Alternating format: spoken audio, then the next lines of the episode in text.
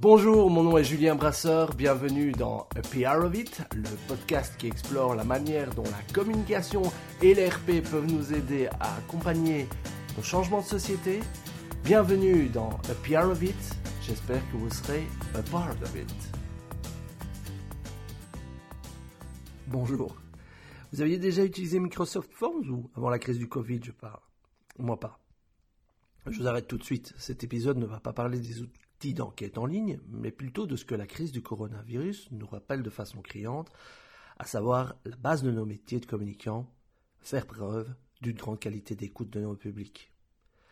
En tant que communicant, gérer la communication interne au sein de vos organisations a probablement dû occuper une grande partie de votre temps ces derniers mois.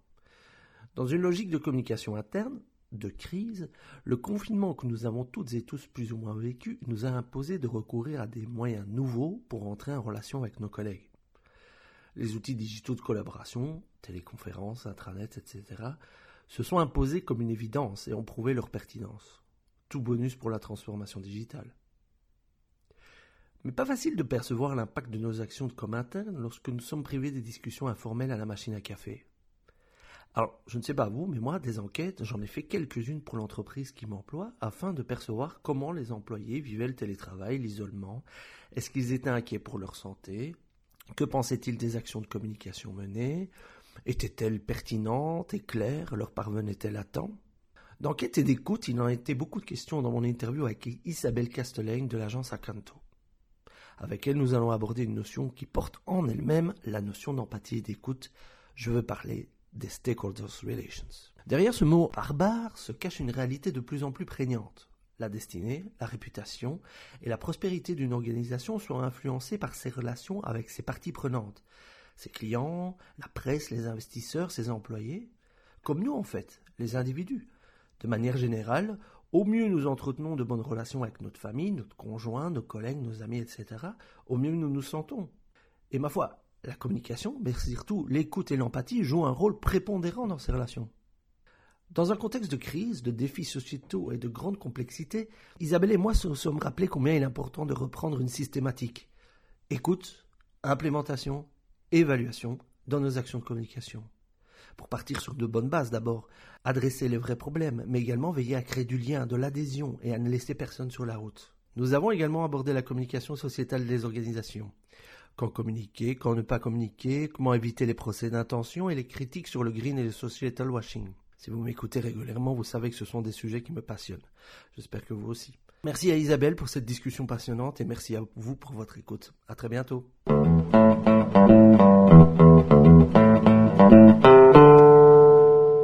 Bonjour Isabelle.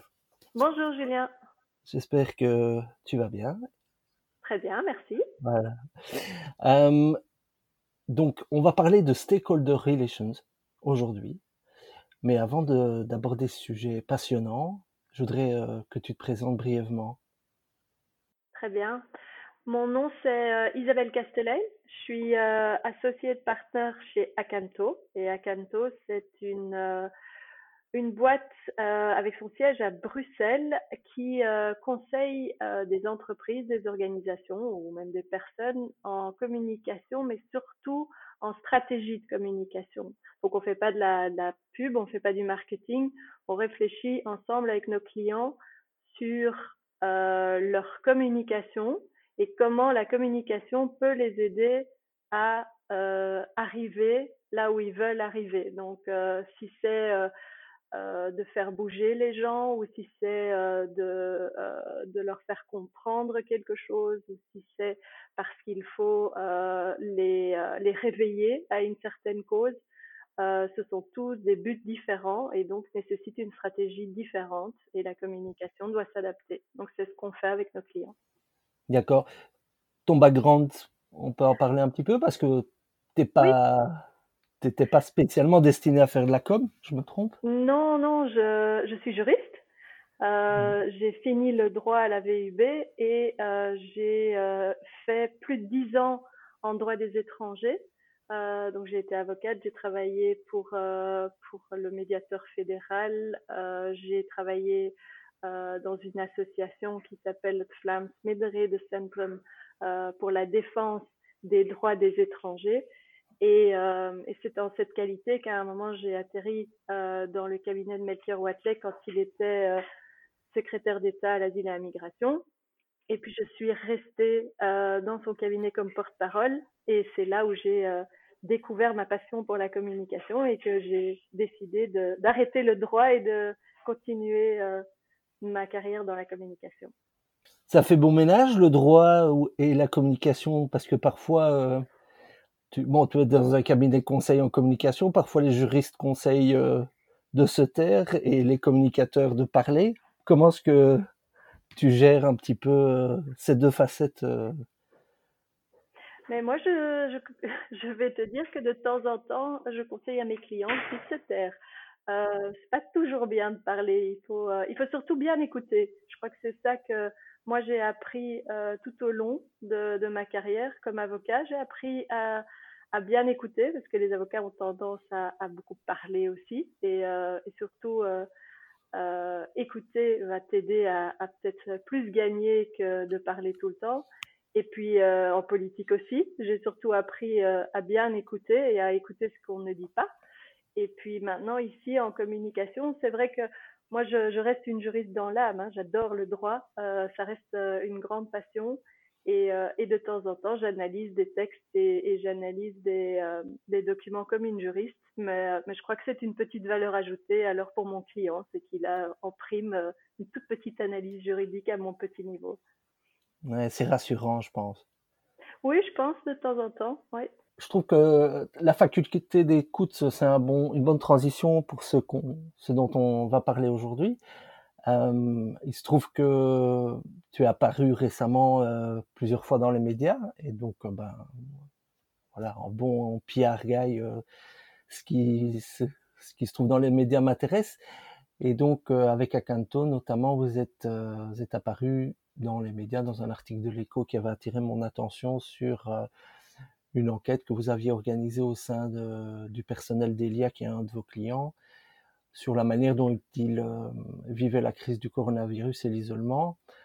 Et donc, euh, ben voilà, on parlait de la faculté d'écoute. Aujourd'hui, euh, j'ai l'impression que dans ce qu'on va appeler le stakeholders relations, et peut-être que tu peux commencer par définir ce que c'est, la faculté d'écoute est essentielle. Oui, je crois que l'écoute, c'est peut-être qu'on a tous euh, besoin, surtout maintenant euh, après après ce qu'on vient de vivre. Alors pour moi, les stakeholders, ben, c'est un, beau mot pour dire partie prenante. Hein, donc c'est c'est tous ceux qui font partie de ton environnement. donc les premiers, c'est bien sûr pour une entreprise son personnel. je pense que c'est la partie prenante la plus importante pour une entreprise mais il y a aussi évidemment euh, ben, peut-être euh, le, le, grand public, il y a les médias, il y a les influenceurs, il y a euh, les fédérations, il y a euh qui, qui d'autre, le politique. Les investisseurs. les investisseurs, exactement. Donc c'est tous ceux qui, dont tu as besoin comme entreprise ou comme organisation pour, pour, pour, pour ton activité. Et ce qu'on a fait chez Elia, euh, j'ai trouvé ça un très chouette projet. C'était euh, c'était en pleine crise, donc on était encore euh, en, plein confinement. Et Elia nous a contactés parce qu'Elia, euh, qui qui by the way a, a une, une réputation, en tout cas chez nous, d'une entreprise qui fait extrêmement attention à sa communication interne, en plein confinement réfléchissait déjà au déconfinement. Et, euh, et donc, il se, demandait comment s'y prendre au mieux pour avoir une communication adéquate au moment du déconfinement. Et, euh, et c'est en les écoutant que je me suis dit, mais au fait, vous êtes en train de préparer une communication, mais on ne sait pas si vous allez répondre aux questions que les gens se posent réellement. Parce que euh, on était, euh, et je crois que tout le monde euh, peut, encore se rappeler cette période où on se disait où est-ce qu'on va trouver des masques et il va falloir du désinfectant et il va falloir des visières. Et, très vite, on s'est dit, mais est-ce que c'est vraiment que ça qui préoccupe les gens qui travaillent chez Elia et qui va les préoccuper au moment de leur retour? Et, donc, on a décidé ensemble avec la responsable de communication interne de faire une petite enquête en interne. Et on a, on a fait deux choses. On est allé écouter ce qu'ils avaient pensé de la communication interne jusqu'à présent. Donc, en tout début de crise où Elia a énormément communiqué, parce qu'il faut savoir que c'est une entreprise où il y a des gens qui ont dû continuer à venir travailler parce qu'Elia est responsable de l'équilibre sur le réseau électrique et il y a des gens qui constamment euh, veillent à cet équilibre. Donc, ils doivent être dans, dans, dans, cette cabine, cette tour de contrôle. Donc là, physiquement, ils devaient y aller. Il y a aussi toute un, une partie du personnel qui euh, travaille sur les chantiers. Et puis, il y a une partie euh, du personnel euh, qui est en bureau. Évidemment, cette partie était en home working. Euh, les chantiers, tout au début, ils ont dû euh, arrêter, mais progressivement, ils ont repris. Donc, ils avaient plein de publics différents. Et donc, on est allé bien écouter ce que les gens avaient pensé de la communication de crise, celle qui était au tout début de la crise, comment ils l'avaient ressentie, comment ils l'avaient perçue, si elle était euh, si elle était juste, si elle était euh, au bon moment, euh, si les thèmes étaient justes, si ça, ça, les, ça les rassurait et si on parlait des thèmes qui les préoccupaient. Et puis il y a une deuxième partie où on les a questionnés sur leurs sentiments par rapport au déconfinement.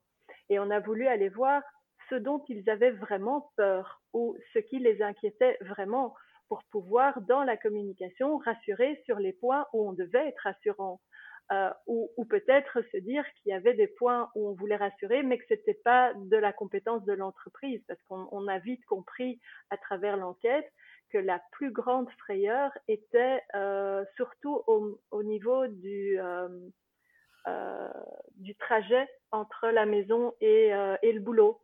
Et là, c'est vrai que pour un employeur, bah, c'est compliqué parce que c'est ça, on, on, ne le contrôle pas. C'était pas quand ils étaient dans les bureaux d'Elia qu'ils avaient peur, parce que là, ils avaient l'air d'avoir quand même beaucoup confiance dans leur employeur. Mais c'était surtout comment j'arrive là-bas, si je dois prendre le train, si je dois prendre le tram, parce que pour Elia et pour beaucoup d'entreprises, je pense, Elia est une société qui, euh, qui investit aussi beaucoup dans la mobilité douce et qui essaye de sortir les gens de leur voiture.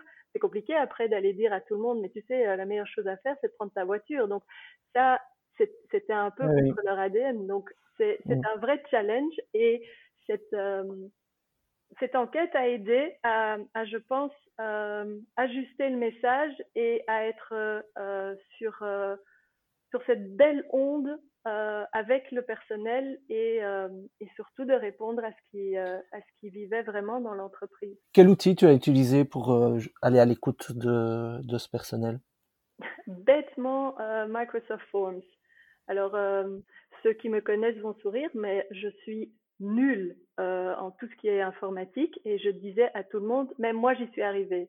Donc euh, c'est super simple, c'est facile parce qu'on a directement les résultats dans des graphiques. Euh, donc moi j'ai beaucoup travaillé avec ça maintenant ces derniers temps et, euh, voilà ça, permet de rapidement avoir une idée de ce qui vit. Est-ce que as, ça a été confronté à des entretiens plus individuels non, on l'a vraiment fait euh, que à travers euh, ce, cet outil-là. Euh, mais il y a des entreprises et il y a après, ben, elle, elle, elle, nous a demandé euh, des recommandations par rapport aux résultats. On a donné nos recommandations, mais voilà, ils ont des équipes très, des mmh. équipes très fortes qui, alors avec ça, euh, ont fait le travail. D'autres entreprises euh, ne, ne, se contentent pas que de nos recommandations, nous demandent alors de les accompagner dans, dans, dans la stratégie. Et là, euh, on va aussi alors faire des petits euh, workshops avec des personnes euh, très ciblées dans l'entreprise pour justement répondre aux préoccupations qui ressortent d'une enquête pareille. Parce que moi, je crois aussi que après le Covid, les entreprises qui pensent qu'on déconfine, qu'on arrive dans les locaux, qu'on allume la lumière et qu'on se dit et maintenant on reprend, elles se trompent. Cette crise euh, radicalement changé certaines choses dans notre société. Et je pense qu'il est sain pour les sociétés de se poser la question qui suis-je après Covid? Et ça, c'est un peu l'exercice qu'on fait après une enquête pareille, c'est de dire, OK, qu'est-ce que tu as appris? Qu'est-ce que euh, qu'est-ce qui s'est bien passé? Qu'est-ce qui s'est moins bien passé? Où est-ce qu'il y a des lacunes? Comment est-ce que tu vas répondre au challenge que tu as identifié et qui es-tu après Covid? Et ça, on fait dans un workshop avec euh, 5-6 personnes de l'entreprise. Et ça, encore une fois, on peut après aller euh, tester pour voir si on est dans le bon.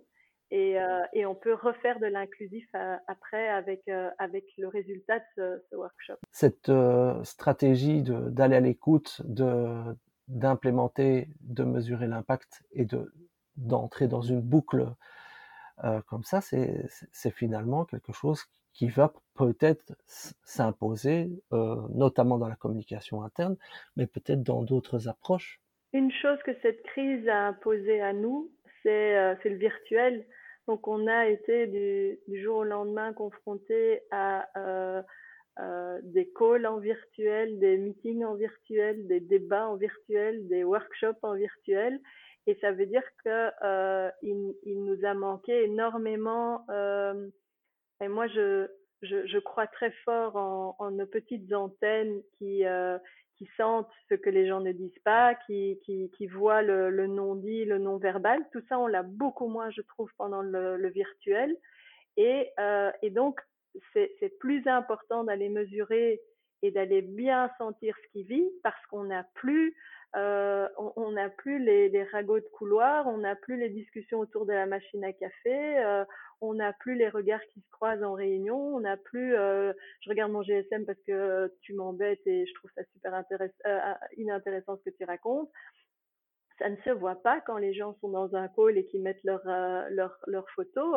tu as, as, zéro communication non verbale et donc c'est pour moi une raison en plus de, bien aller sonder ce qui vit et d'aller euh, écouter justement ce que les gens ont bien envie de, te dire euh, en plus, euh, et avec le personnel, mais aussi avec tes, autres parties prenantes. Hein. Les médias, on, en parlait avec pas mal de journalistes, les, les conférences de presse virtuelles, pour eux, c'est le même challenge. Hein. Ils ont perdu aussi beaucoup de ce dont ils s'alimentent d'habitude, c'est euh, c'est voilà, c'est tout le non-verbal, c'est le stress qu'on sent quand on pose une question dont on sait qu'elle est, euh, qu'elle est difficile. Euh, et, donc, voilà, c'est le virtuel s'est imposé à nous, mais c'est un vrai challenge en, en, termes de communication, je pense. Mais en même temps, ce virtuel nous a alors qu'il y a certains signaux faibles, tu parlais de, tout ce qui était non-verbal euh, qui nous a manqué, ça nous a appelé peut-être euh, imposé d'avoir cette méthode euh, écoute, implémentation, feedback qui nous permet d'avoir euh, des recommandations, notamment auprès des, des décideurs des entreprises, qui sont beaucoup plus stratégiques. Et donc cette approche de stakeholder holders relation qui, euh, qui, qui, pour certains peut sonner comme un, un titre un peu ronflant. Euh, moi, je vois dans, dans la méthode que, que tu as décrite ici, ou qu'on est en train de décrire ici, une manière de faire de la communication de manière de peut-être de plus en objectivant beaucoup plus les choses, en, en, prenant la température, en faisant des plans qui sont basés sur, euh, sur des, écoutes, des audits, tout ce qu'on veut, et puis de, mesurer le résultat de nos actions.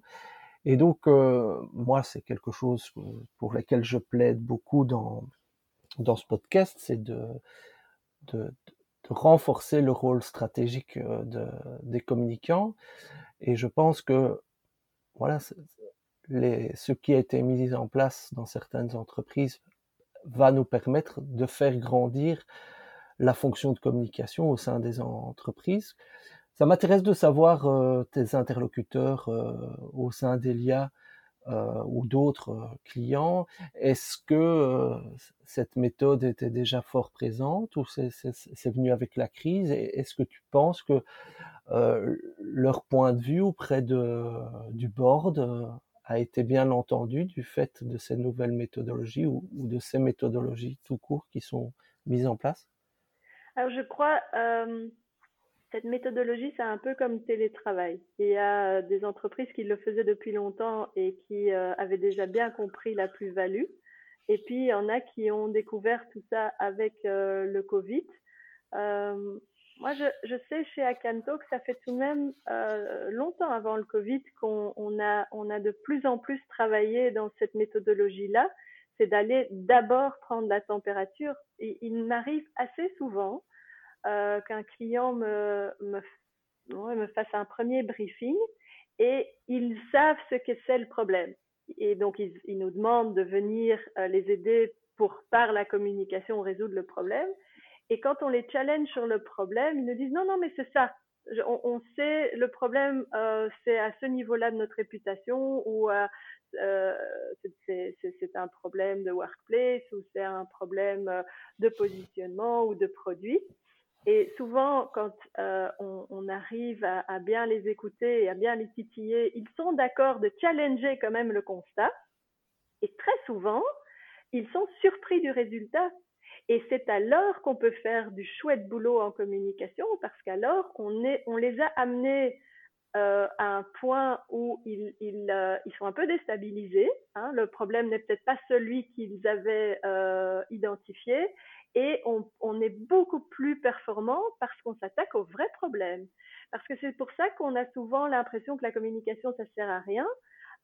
Mais c'est peut-être parce qu'on communique sur un problème qui, pour l'extérieur, pour les parties prenantes externes, n'est pas le vrai problème si euh, tu communiques tout le temps sur ton image, mais qu'en fait ton problème perçu par les tiers, c'est ton produit, ben, tu peux communiquer autant que tu veux, tu peux mettre beaucoup d'argent dans des campagnes, tu peux euh, avoir euh, des, des speechwriters qui sont extrêmement bons et talentueux, ça va pas aider parce que tu t'attaques pas au bon problème. Je, je, pense que tu as un exemple concret en tête, tu n'es peut-être pas obligé de citer le nom, mais le client euh, dont tu m'as parlé était venu avec euh, un problème euh, d'image vieillotte, si je me souviens bien, et après audit, si c'est apparu que c'était autre chose Je ne vais pas aller trop dans le détail, mais c'est un, client qui dit que son problème est surtout lié à sa réputation, mais parce qu'il est assimilé à des, sociétés qui sont dans la tourmente. voilà, crise euh, réputationnelle euh, dans un certain secteur, dans une certaine région de la Belgique, et ils sont assimilés à cette crise. Et ils disent, c'est ça le problème. Ok, c'est probable, hein c'est possible, parce que la crise est assez grosse pour, euh, pour les impacter. Et puis, on va écouter les parties prenantes externes, et tout le monde nous dit, ah ben non, c'est pas ça. C'est parce que euh, ils sont vieux jeux, quoi. Ils n'ont pas évolué avec leur temps. Euh, leurs produits sont, sont vraiment pas à la hauteur de nos, attentes. Et quand on revient avec ce feedback-là, bah, pas, pas chouette, hein. C'est pas, agréable pour eux, mais ça les a euh, totalement déstabilisés et on est reparti à zéro. On a vraiment réfléchi à une communication qui avait comme objectif de, de, rassurer à ce niveau-là parce qu'ils étaient dans, une, dans un mouvement d'innovation et, et, ils étaient dans du renouveau, mais ils le disaient pas assez. Et donc, ils restaient avec cette vieille image, là où leur produit avait évolué, mais ils le disaient pas assez à l'extérieur. Et euh, parce que, évidemment, la communication, elle n'est efficace aussi que si le produit euh, est bon. Euh, c'est pas la mmh. communication qui va ta solution si ton produit euh, est, mauvais. Donc, ils avaient travaillé au produit, ils avaient évolué, ils étaient dans l'innovation, mais ils n'avaient pas pris la peine de le dire. Et donc, l'extérieur était resté sur euh, un a priori très négatif qui ne collait plus du tout à la situation actuelle. Et, euh, et donc, ce, cette façon de travailler, cette méthodologie qui consiste à d'abord faire un audit de la perception des parties externes, moi, je pense que c'est c'est en tout cas une, une, façon de travailler qui est pour le client et pour nous est plus enrichissante. Quelle est la place de la co-création dans, dans le process avec le client de la, de la stratégie? Il est énorme. Parce que moi, je je crois pas euh, dans cette consultance qui vient euh, te dire comment il faut faire. Moi, euh, j'ai appris certaines certaines méthodologies en communication et, je crois pouvoir donner certains conseils, mais je connais pas toujours la, société ou le produit euh, ou l'environnement dans lequel ils sont. Donc eux restent les meilleurs ambassadeurs et de leur société et de leurs produits. Et si tu n'es pas assez à l'écoute de, leur vécu, de leurs besoins, bah, tu fais au fait euh, un produit qui pourrait coller à tout le monde et qui donc ne colle à personne. Donc euh, nous, on, on, on, a au fait, et c'est ça qui est gai, je, je retrouve un peu mes, mes années euh, euh au cabinet, c'est que chaque nouveau projet est, est, euh, est, un nouveau dossier pour moi où j'apprends plein de choses, où il faut se réinventer à chaque fois, il faut une nouvelle solution à chaque fois, parce que celle qui a marché super bien pour une société ne va peut-être absolument pas euh, être la bonne solution pour, euh, pour une autre. Donc, donc c'est ça qui est gai, parce que si, si je devais faire tous les jours la même chose dans des sociétés différentes, bah, ce serait, ça serait moins intéressant. Quand on parle de stakeholder relation, on parle parfois d'écosystème ou en tout cas de, de milieu dans lequel l'entreprise évolue et euh, ça fait des liens, euh, ces notions d'écosystème avec euh, la transition sociétale dans laquelle on est amené. Les entreprises perçoivent de plus en plus non seulement qu'elles ont un impact, mais aussi qu'elles ont un, un, rôle à jouer dans, dans, ce, dans cette transformation de la société qui est, nécessaire. Comment est-ce que tu te situes par rapport euh, à ces dynamiques-là? Est-ce que, euh, est-ce que tu as des clients qui s'adressent à toi pour, euh, ou à vous chez Acanto pour voir comment est-ce qu'elles peuvent adresser ces problématiques en interne, en externe? Oui, très souvent. Euh, alors, il faut toujours faire attention euh, au, greenwashing ou au social washing ou euh, whatever tu veux washer. donc, moi, des sociétés qui viennent te dire, euh, regarde, euh, moi je suis hyper euh, vert et je fais gaffe à l'environnement et j'ai fait ceci et j'ai fait cela. Et, euh, et quand on les questionne vraiment, tu te dis oui, genre, tu prends plus des bouteilles d'eau en plastique, tu les as remplacées par du verre et tu prends du papier recyclable pour imprimer. C'est pas ça qui va avoir un effet waouh sur tes clients ni tes, tes parties prenantes. Si c'est que ça, moi je dirais rien. Donc souvent, euh, il faut, il faut aussi un peu leur rappeler le monde dans lequel on vit et dire euh, ça, ça va pas le faire, les gars, ça c'est vraiment pas suffisant. Mais parce qu'on écoute bien et parce qu'on les challenge et parce qu'on a envie quand même euh, d'arriver à un bon résultat pour eux, on, on découvre qu'au fait, ils ont un programme hyper euh, engagé au niveau euh, de la ville dans lequel ils ont leur siège ça fait des années qu'ils ont un programme comme ça et donc ils n'en parlent pas parce que pour eux c'est devenu normal et tu as envie de dire mais si tu veux vraiment te mettre en avant, laisse tomber euh, ton, verre là parce que là-dessus euh, tu ne fais que le strict minimum et, donc on va pas trop communiquer.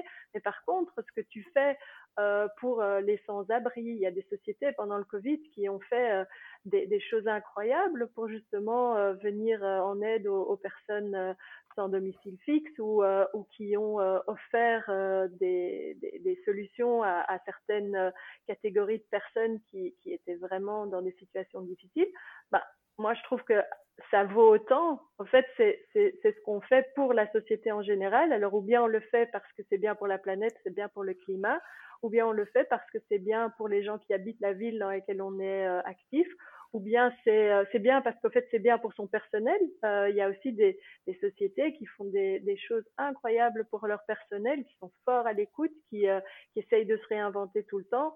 Donc il faut aller chercher là où est la vraie force de l'entreprise. Parce que si c'est pour faire semblant, alors je crois que la communication ne va pas aider et que très vite euh, on, va s'apercevoir que c'est juste que du semblant. Il faut que ce soit vrai.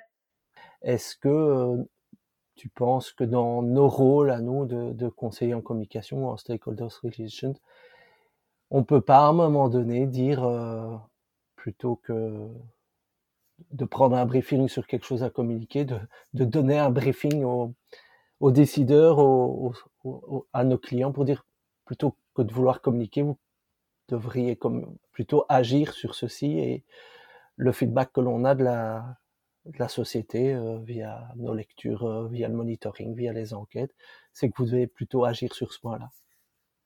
Oui, on fait du conseil, hein, donc on fait du conseil en communication, mais c'est souvent aussi du positionnement quand même. Euh, donc, euh, donc oui, euh, une grande partie de notre boulot, c'est aussi par nos monitoring et par le fait que chez Akento, on a tout de même tous le fâcheux, comment est-ce que je vais dire?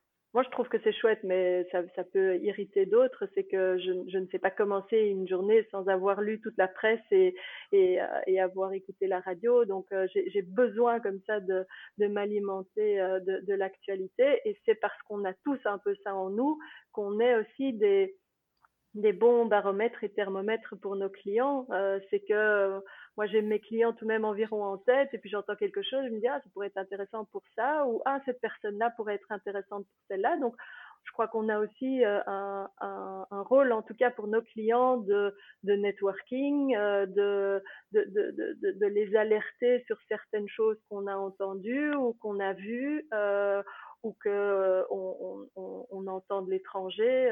on peut, moi, moi, je crois que c'est la richesse d'un consultant, c'est d'arriver surtout avec des idées. après, il faut le faire, hein, et il faut que la communication soit un outil pour y arriver. Mais euh, moi, je vois mon métier comme plus que juste de la communication. En tout cas, je, je crois que c'est c'est euh, c'est pour ça que certains diront que je suis un peu chiante, mais euh, j'ai toujours des idées à, en revendre et tu prends, tu prends pas, mais en tout cas, j'ai des idées. On est dans l'ère, on en a c'est un buzzword qui a déjà eu lieu, du story doing, ou en tout cas, le, ce que tu fais a tellement d'impact aujourd'hui sur ton image que ben les marques ont bien compris que il fallait qu'elles soient plus responsables, plus citoyennes quelque part dans, dans leur ethos, dans leur manière de se comporter. Euh, malgré tout, aujourd'hui, on va devoir vivre avec euh, ce que Ikea est en train de vivre maintenant, alors qu'ils annoncent qu'ils vont rembourser les aides de l'État qu'ils ont reçues durant la crise. Aujourd'hui, on va vivre cette ambivalence euh, entre euh, est-ce que ce que tu fais, tu le fais pour ton image ou est-ce que tu le fais parce que c'est véritablement dans ton ADN Comment tu peux, tu penses qu'on peut résoudre un peu cette équation Est-ce qu'on le fait pour l'image ou est-ce qu'on le fait parce qu'on est authentique? Je, pense que les gens ont vite compris si c'est authentique ou pas. Euh, donc, euh, donc tu peux, tu peux être très fort en communication si c'est pas authentique. Euh, je crois que c'est Aristote qui le disait déjà qu'il fallait surtout de la crédibilité quand on communiquait. Euh, je pense que notre cerveau est fait euh, pour repérer très vite les arnaques et, les gens qui mentent et les gens qui font semblant. Et quand le cerveau se focalise sur le fait qu'on est en train de se dire ça pue, il est en train de raconter des bobards, ben on n'écoute plus en fait ce que dit la personne. Donc alors toute, l'efficacité de la communication euh, se perd. Donc il faut surtout être crédible. Et crédible, ça c'est une question euh, de, temps. Euh, alors si Ikea maintenant rembourse et que après ça euh, ils ont euh, des, des, comportements de cow-boy et que euh, on voit qu'au fait c'était juste de la com parce que on a on a on a voulu marquer le coup.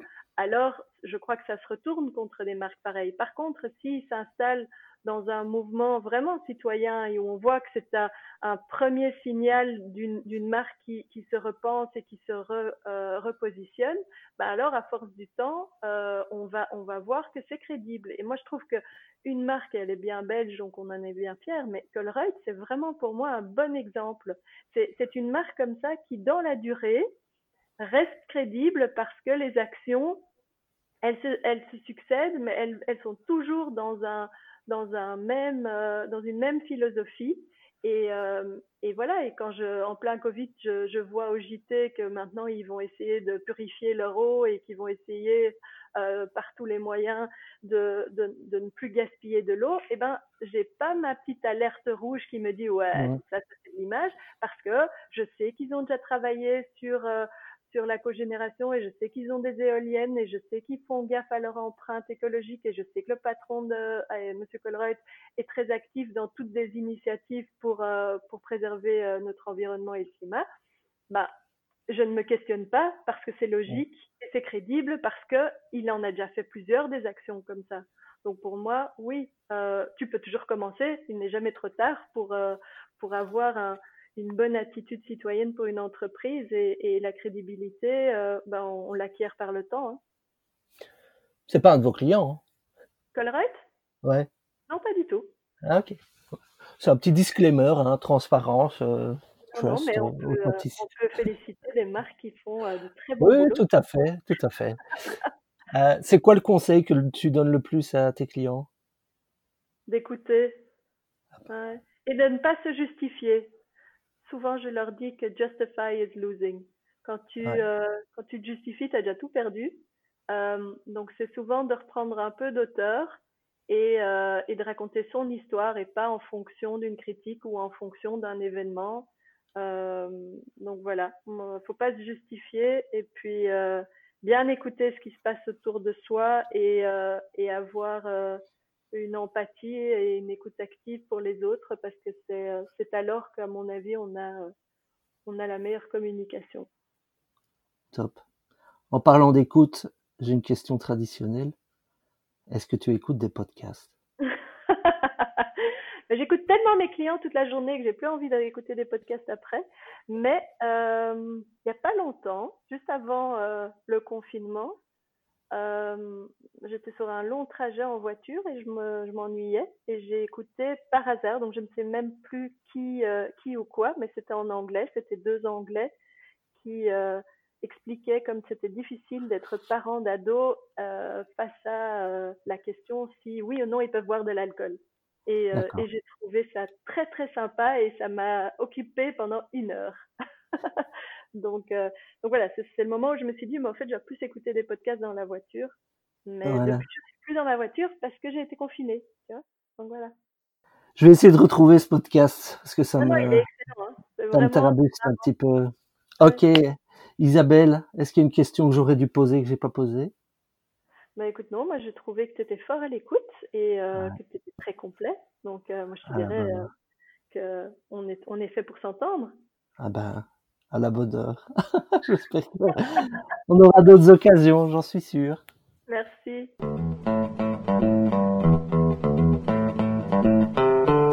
Merci d'écouter Happy Horowitz. Laissez-moi vos commentaires via facebook.com slash podcast ou via Twitter arrobase underscore podcast pour m'encourager à aller dire à iTunes combien vous aimez ce podcast avec 5 étoiles de préférence. Merci et à très bientôt.